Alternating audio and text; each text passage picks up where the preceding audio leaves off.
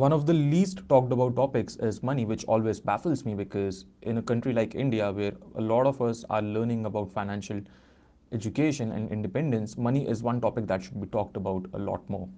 And that is why in this episode of the Apex Alphas podcast, I'm going to be talking about the lessons that I learned from reading the book called The Richest Man in Babylon. Now, this is one of the books that is widely recommended by everyone because it's simple to read and it's a short one so you know a lot of people would recommend you to read this book when you are on your path to get financial education. So i just wanted to share a few lessons that i learned from the book.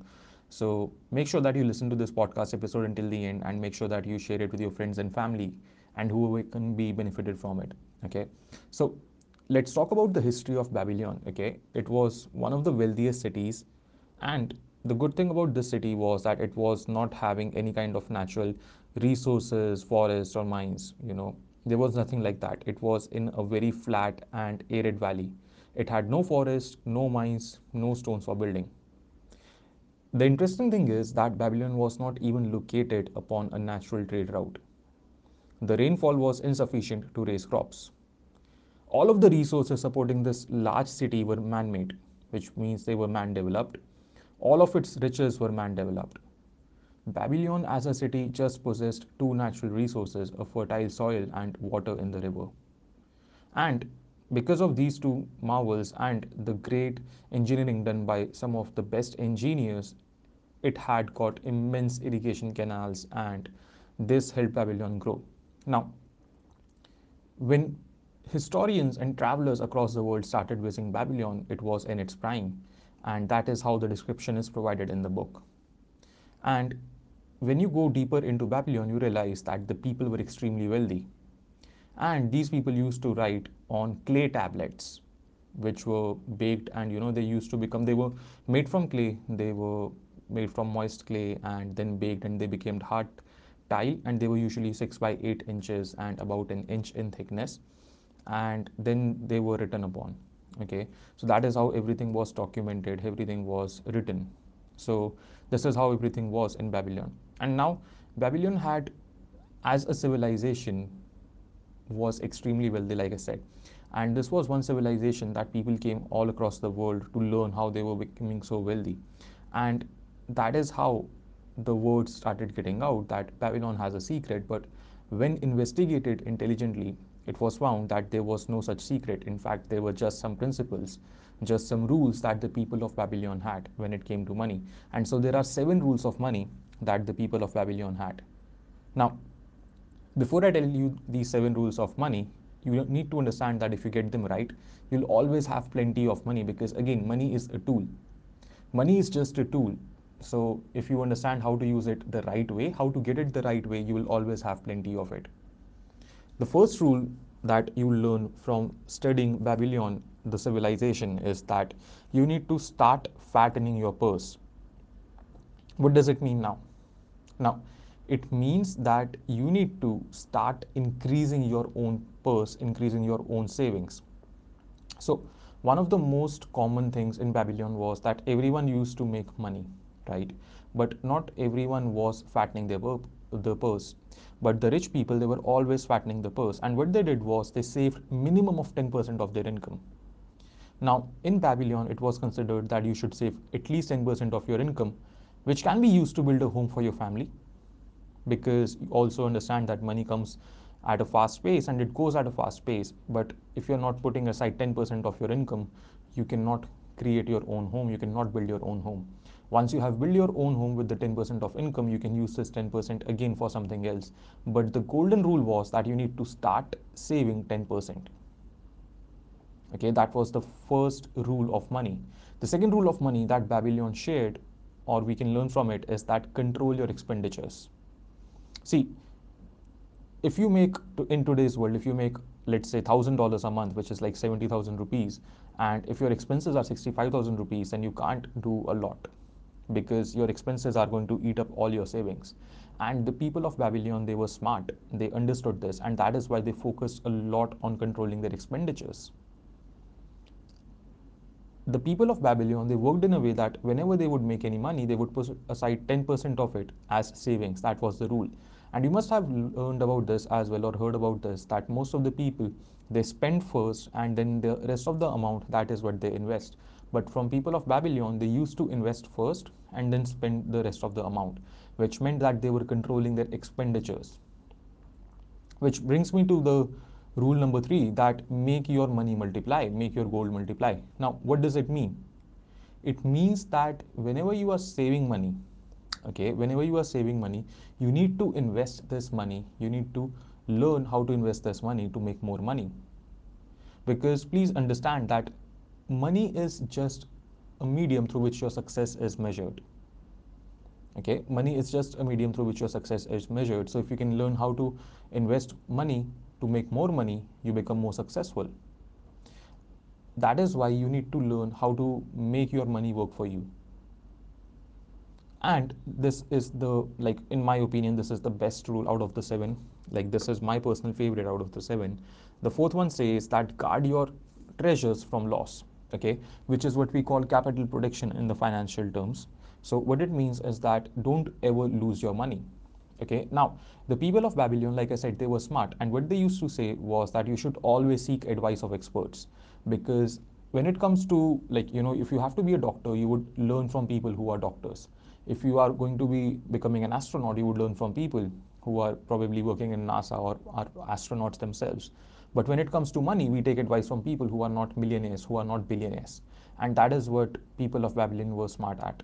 They always took advice from financial experts because they believe that only a person who seeks advice of the wise men when it comes to money and investing his own money is able to retain his money. If you don't do that, you will lose your money. And if you lose your money, you can't use your money to make more money. So this is like one of the most important things that whenever you are even today's world, whenever you are taking advice, make sure that it's the right person. I see people who are making money taking advice from people who are broke or people who are in debt, and then they often think about where did my money go?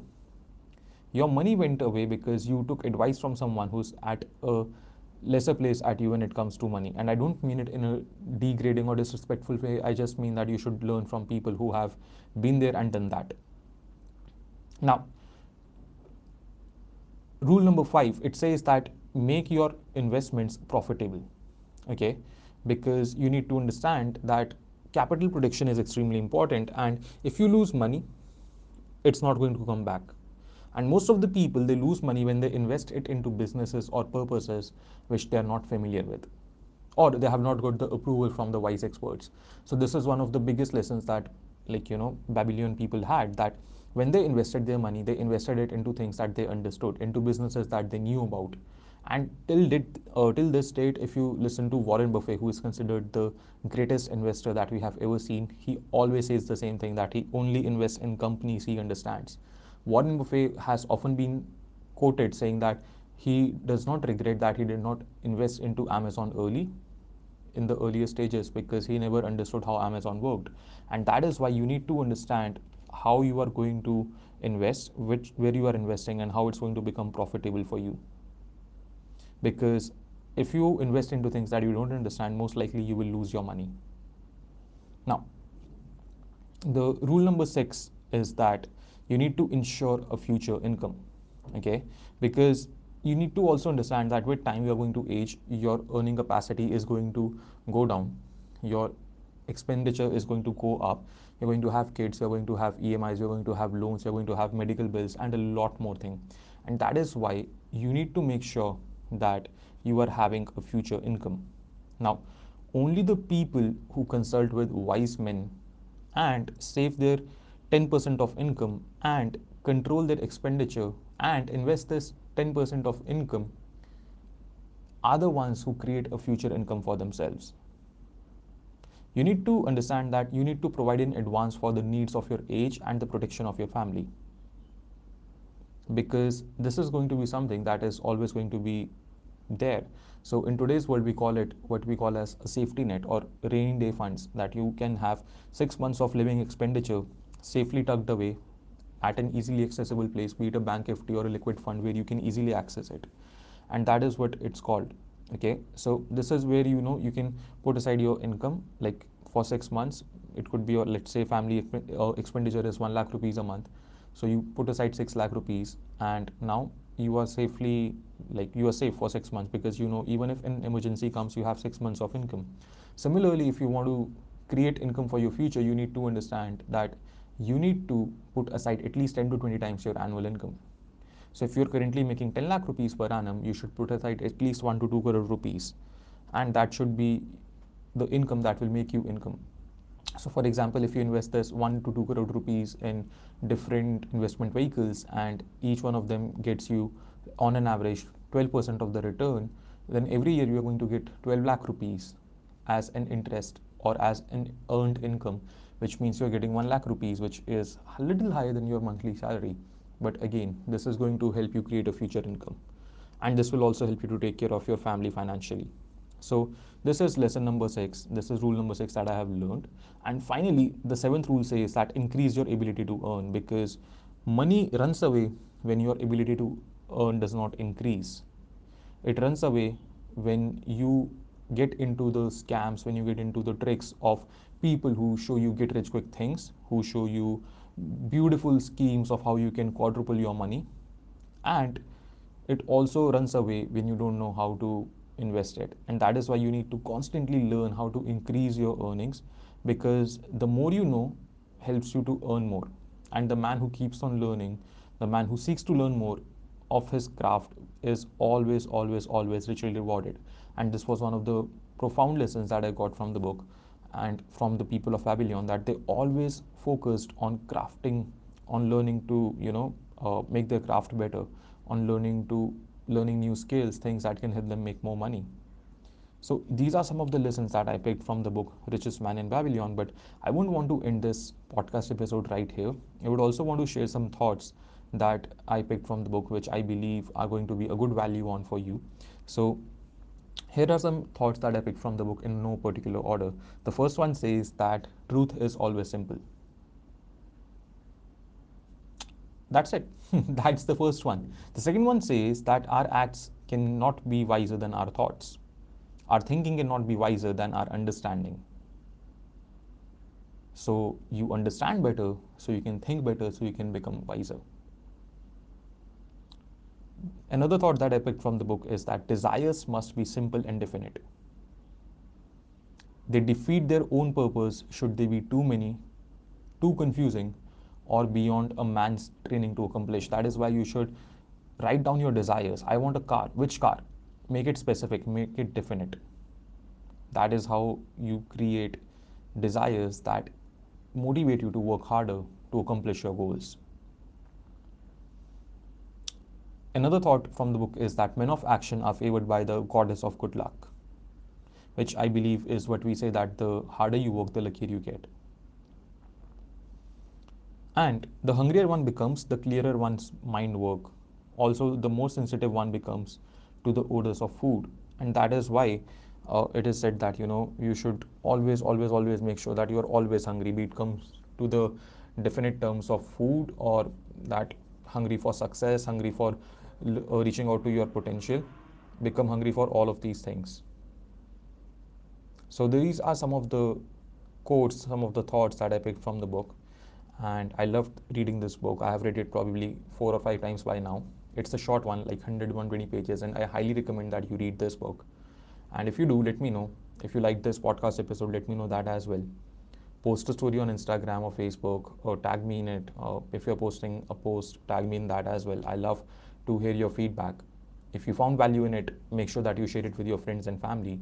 Let more people get educated when it comes to the topic of money and when you share it with your friends and family and if they like it then again it makes me happier because my mission is to help you become better become the apex alpha that you have to be with that being said i'm going to see you in the next episode of the apex alpha podcast until then take care and bye